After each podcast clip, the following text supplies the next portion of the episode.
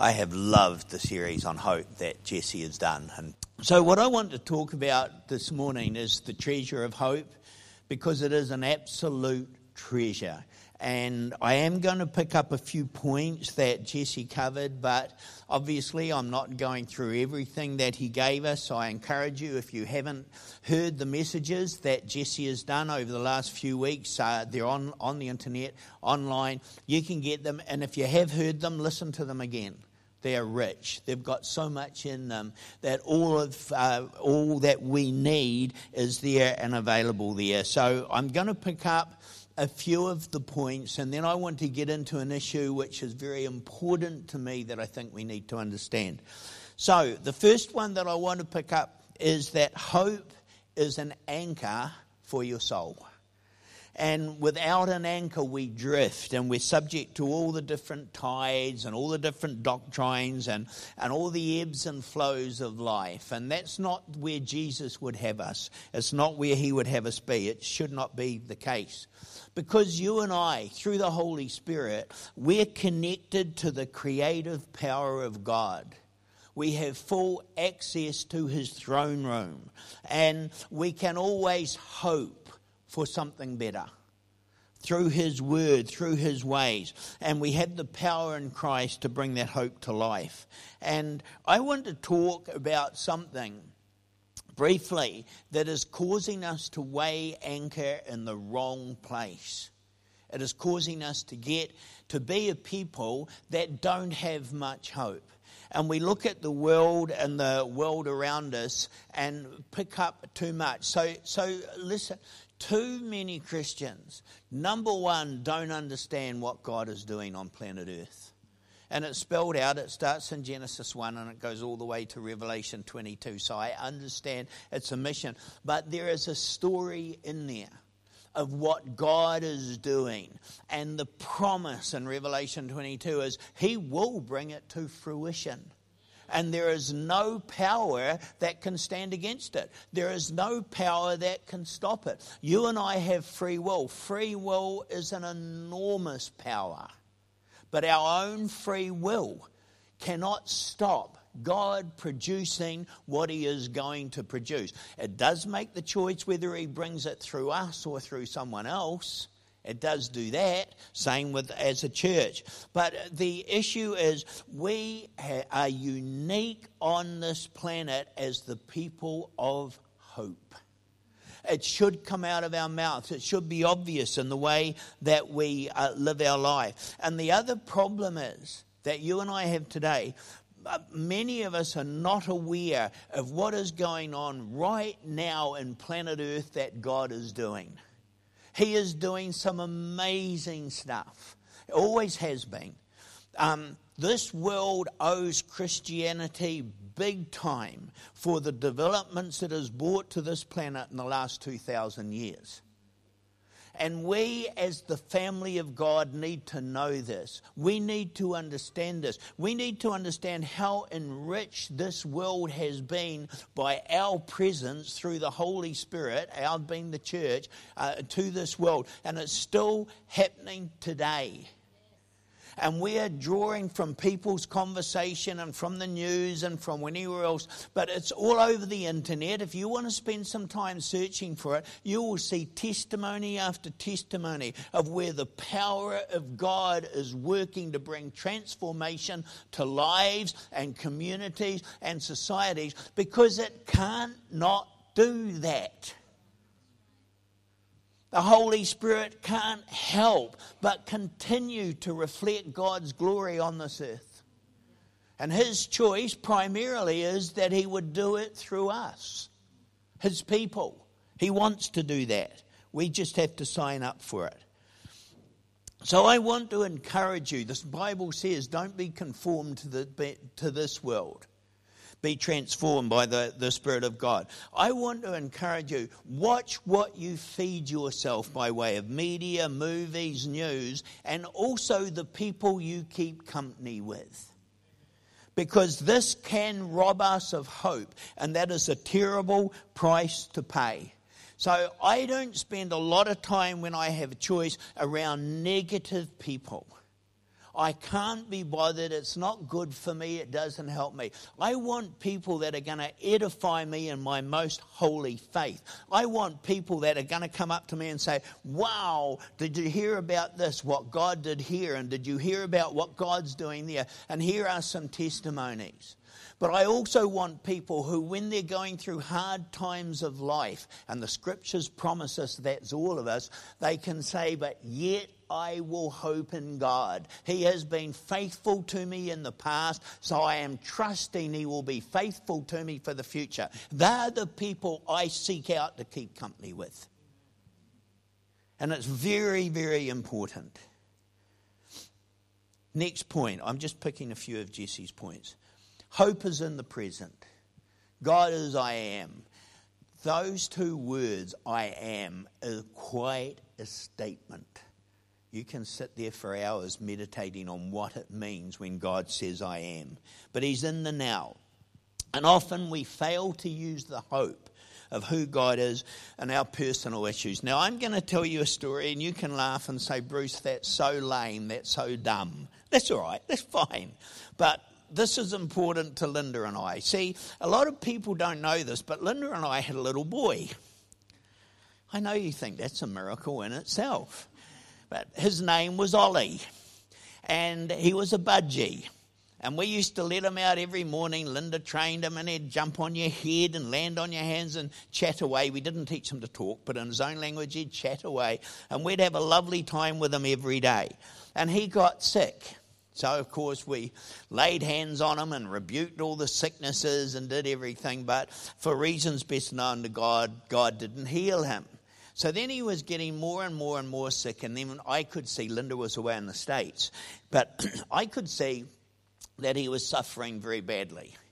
And I know how to kill birds. Many of you know my father had chooks all his life, and I know how to do it. But I, I didn't want to do this to this little guy. So I was starting to think, well, what's some better ways that I can put him down? And, and I was, I'm a mechanic, so I was thinking I'll get a sack and put it over the exhaust of the car and then put, you know, so I was, as, well, I, had, I couldn't, I didn't have time to take him to the vet and go through all that sort of procedure. So then I'm sitting on the internet looking at ways, humane ways to kill a bird. And then I suddenly thought, Linda didn't know. She knew he was sick, but she didn't know this was happening. I suddenly thought, Bruce, you're going to the wrong source. Jesus says, I have the keys to life and death. So here was my hope. I stopped and I prayed and I said, Lord, my bird's not sick, you know that. I don't want to have to put him down, you do it. And I knew what was going to happen. I come home, I was here at the office. I come home that night and there's the poor little guy lying in the bottom of his cage, but he was he had passed away. See, I know you might think it's a dumb story, but here I am on the internet trying to find ways to do it, and I have not connected my hope to God that this is what I can do, and that God is a very present help in times of need, and He cares about the littlest things in life that bother us. And so, one prayer away, and that solved the problem. Now, listen, God is not my servant. I know that. I understand that. I am his servant, and that's a privilege. But we all have the hope that he will respond to that which troubles us. And he will, and he is happy and delighted to bring help to us in time of need. And we can't find this hope within ourselves. It's not available to people outside of Christ. The hope we're talking about is powerful and life changing, as we've seen over the last few sessions that Jesse's done. But for it to be effective in our lives, it must come from Jesus. The source of it is God and the Holy Spirit and the Trinity, and we have to draw this power from us. Otherwise, all we're into is wishful thinking. And there's no power in that. So let's go to a couple of scriptures. Speaking of Abraham wanting a son, Paul says, this is Romans 4:18. In hope against hope he believed, so that he might become a father of many nations according to that which had been spoken. So if we draw our hope from Jesus, it comes with power. And it will hold up even when our circumstances suggest otherwise. But this hope is based on who Jesus is, and it's based on what his word says, and it's based on the promises that he has made to us. It's not something that we can just draw out of the air. And so remember the four attributes that Jesse brought to us. Number one, God cannot lie. Number two, God is I am, which means he's in the present. Number three, he is mighty to save. Man, I love that. All the power that's in that statement. God is mighty to save. Number four, his love never ceases. Beautiful. Beautiful promises. See, this is informed hope. And we go further, and now it differs from faith, and don't be confused because that's where I'm going to go in the last part of this message. But um, it separates our hopes from just our wishes. It has power in it, it has Jesus in it, it has the hope of the gospel in it. And so it's not just wishful thinking. I didn't just wish that my granddaughter would get to know Jesus, I hoped she would. Because in the scriptures it says, and it's God's heart that all people come to know him. So there's a strong place to base my hope. But I applied prayer to that hope for the last 14 years. She's 14. I applied prayer to that hope. I didn't just hope in vain. And praise God, it's happened. But see, say we might wish for a nice car. That's okay. It's all right to do that. But where hope kicks in is if the car we have is not good enough to fulfill the purposes of God, then we can hope with some power because we're lining up with our calling on our life. Third point, Jesus is our forerunner. Hebrews 6:20 where Jesus has entered as a forerunner for us. Both the good things and the bad things in our life can bring a promise of the future to come both of those things have contained in them a preparation for us so we can go from one degree of glory to another. They're loaded in there. We cannot avoid pain and suffering, but the amazing thing is, our pain and suffering is redemptive. Our pain and suffering has in it the fact that God will cause all things to work together for good who the, to those who love Him and are called according to His purpose. That is unique to you and I, brothers and sisters. Nobody outside of Christ has that. James says, Blessed is a man who perseveres under trial, for once he has been approved, he will receive the crown of life which the Lord has promised to those who love him. And as I have shared, that's our edge right there, as being sons and daughters of the living God. There it is right there, that we can receive the crown of life. And the crown of life applies to this age as well as the age to come. So, one of the reasons hope gets robbed from us, one of the reasons why I've called it the treasure is it has been taken so often from us through a very bad, wrong, and incorrect teaching of the biblical concept of faith. So, such is this hope a treasure. And I hope that what Jesse has said and what I have said about it today has given everybody enough to go home and wrestle with it and bring it back into your life. Be a person full of hope full of expectation, full of godly optimism about where this planet's going. It's going somewhere and it's something great and something amazing and something beautiful, and God can use anybody who puts their hand up to help get it there. so now I want to talk about what has robbed us as a body of Christ of so much hope to the point that it's hardly ever spoken about or preached on and that is because we have raised so much an incorrect understanding of faith. See, in Luke 16, just let me finish here and then I'll move into it. In Luke 16, Jesus describes one of the attributes of hell as being a place without hope. If we don't have any hope, we're in hell on earth. We're robbed and devoid of so much that gets us out of bed in the morning and gets us through life. So it is so important that we grasp hold of this message and this is teaching. But we are so confused between hope and faith that both of them have become casualties. And both of them are somewhat disempowered of the life of way too many scriptures.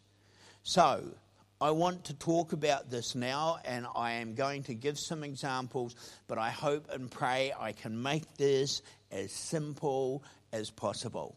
So here it goes. Everything we desire, everything we long for, everything we look for, everything we seek to change comes under the heading of hope. Now, if they're ungodly things we're looking for, they come under the heading of sin and we need to eradicate them from our mind. But that's not what I'm talking about. Hope invades our dreams, it invades our prayer life, it invades our desires in Christ. It is powerful, it is significant, and it's something the Holy Spirit wants us to express. It's a treasure, as we've seen over the last few weeks. I hope to pass my exams. I hope the weather will be fine for the event on Saturday. I hope to get healed when I'm not well. I hope some money will come in to pay these bills. I hope my kids will come to know Jesus. These are very valid expressions of hope. They are what we hope for. Jesus wants us to be full of hope and bring these things to Him. But none of these things are faith. Not one of them. They are powerful and excellent points of prayer, and they're all taken account into account by God. He is plugged into our hope. He gives us our hope. But here's the point and this is made so clear in the whole of Scripture. And this is where we are tripped up day in and day out. And sadly, we often trip up others. Hope does not, and in fact cannot become faith until we have a clear preceding word from God. Everything you desire, everything you want is hope until God has given you a clear preceding word. So Peter gets out of the boat to walk on the water. Well, if any of you have tried, you'll know you can't walk on water, it doesn't support us walking on it. And Jesus tells him off. He starts quite well. Then he starts thinking, wow, human beings can't do this. And he begins to sink. Jesus rebuked him for his lack of faith. Why did Jesus rebuke him for his lack of faith? Because Jesus had already said to Peter, Come. He had a clear preceding word, Come. And with Jesus' word comes power. It's not subject to the laws of the universe. So if Jesus says to you, Come, and you're going to walk across the river, go, you'll walk right across on top of it. But if he hasn't said, Come, you'll sink. I. I'm going to tell you this little story because it's true. I'm not going to mention who it was. There was a baptism some years ago and people were praying and the Holy Spirit was ministering and the pastor there from Lower Hutt was dressed in a suit as many pastors used to do back in those days, Jesse. Um, but it's all right. They don't do it anymore now. They, they look a bit unusual. Had a, quite a nice watch on. And he said, Wow, big gathering of people, about 150 people at the river. And he said, Wow, the power of God is here everywhere. I believe I can walk on water. And he stepped out into the deep part, off the bank, into the water, and completely to the delight of everybody there sank to the bottom. Famous story. It's true. This is true. Some of you may have been there. It goes back a bit. So, you can't walk on water. It can't happen. He was hoping, hope, hoping he could walk on water.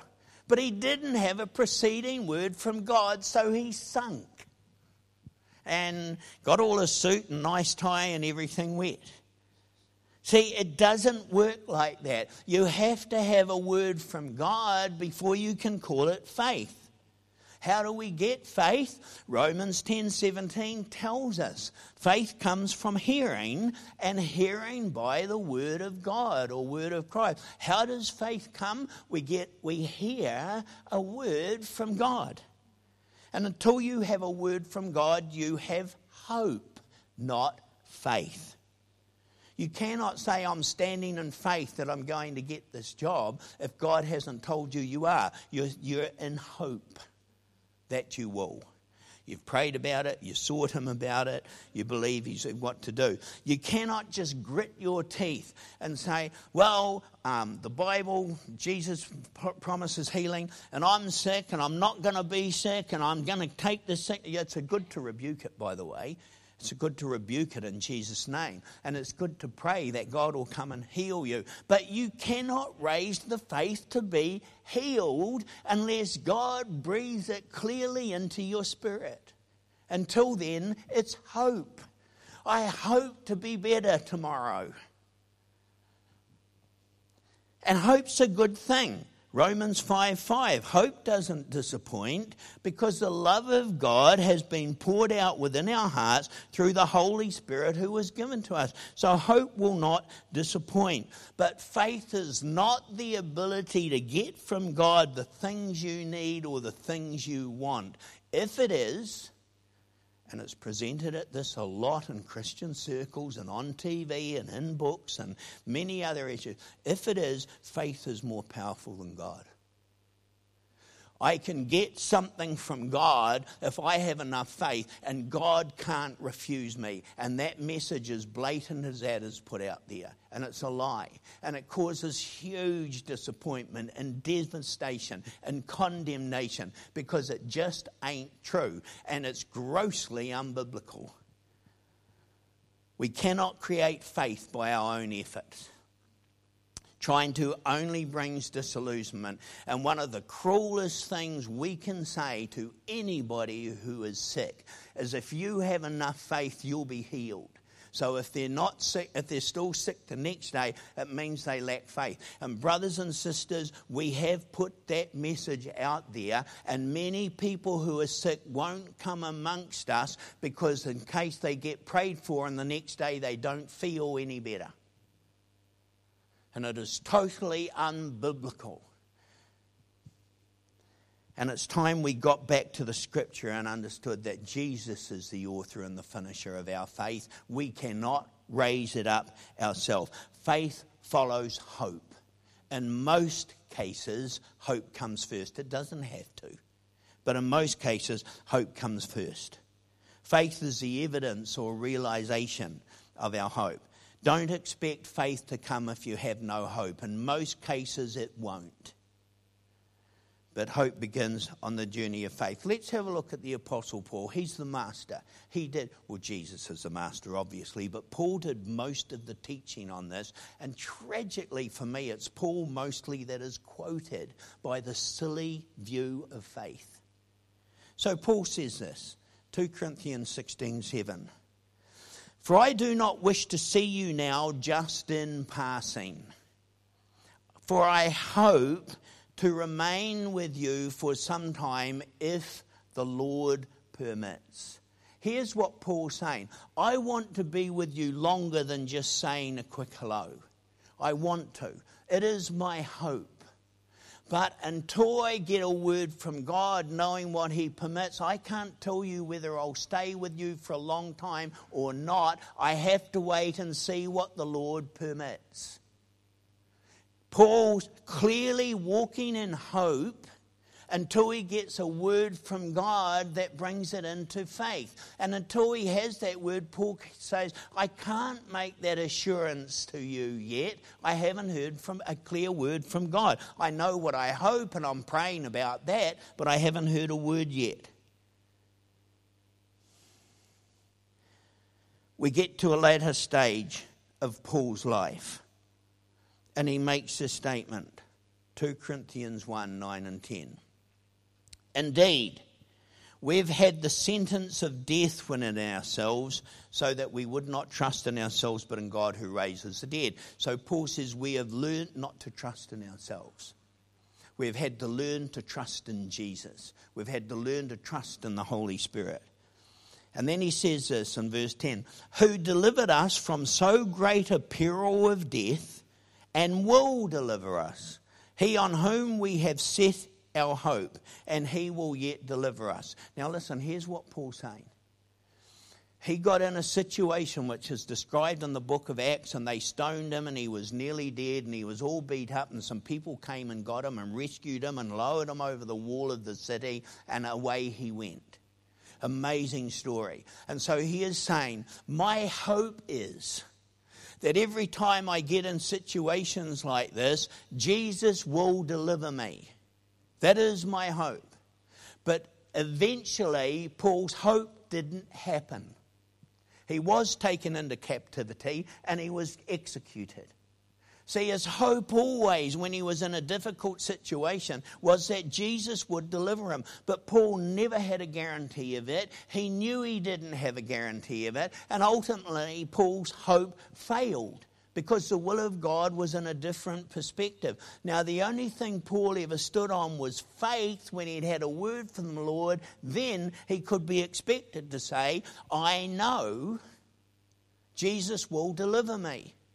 So when he went to Rome, the two prophetesses bound him up and said, Look what's going to happen to you in Rome. They're going to take you captive and put you in prison. Don't go there. And Paul said, I have to go there. I've had a word from the Lord. The circumstances don't come into it anymore. And he went there and he did get put in captivity, and it was a very pleasant time for what prison was back in those days. And he wrote a lot of the scriptures that you and I enjoy and get edified by every day. See, none of this has anything to do with faith, it's all hope. And this hope is a great treasure, and we shouldn't allow it to be robbed from us. So, we gain hope through who God is, past, present, and future. We embrace this hope, believing it has been given to us from the Holy Spirit. It can greatly influence our actions and our decision making, but it is not faith until it gets infused with a clear word from God. Doesn't mean it won't happen. It doesn't mean God hasn't heard our prayers. It doesn't mean that I hope I feel better tomorrow and I might wake up tomorrow and I do. That's wonderful. And give glory to God because all good things come from Him. But unless I've had a word, clear word from God, I have no guarantee because it's not my hope is not infused with the power that comes when Jesus gives very clear direction. Faith comes as a result of a clear word from God, and that comes through hearing and hearing God's word. And what we need to do is continue to feed ourselves from the Word of God through prayer, through worship, through fellowship with positive people. Continue to feed ourselves with those things so then we become a, a vessel that can receive the faith when it's given. But until Jesus gives it, you don't have faith, you have hope till his word brings it. So, why do we prepare ourselves for it? Because we've got to receive the faith when it comes. We've got to hear the word of God when it comes. We've got to lay hold of the word of God when it comes. We need to understand the difference between hope and the difference between faith because both of them are a treasure, and if we don't clarify it, one will rob us of the other. Jesse, thank you for bringing us back to hope. Thank you for the message of raising hope again for the treasure and the gift it is. Let's proceed forth in hope, and in our hope, receive words from God, convert them to faith, and let's change this world. Father, we want to thank you for hope. We want to thank you that you shed it abroad in our hearts. We want to thank you that you call us to be the people of hope. Lord, we know the end of the book. Your way will be done despite anything that says otherwise. We thank you for it, Father, in the name of Jesus. Amen.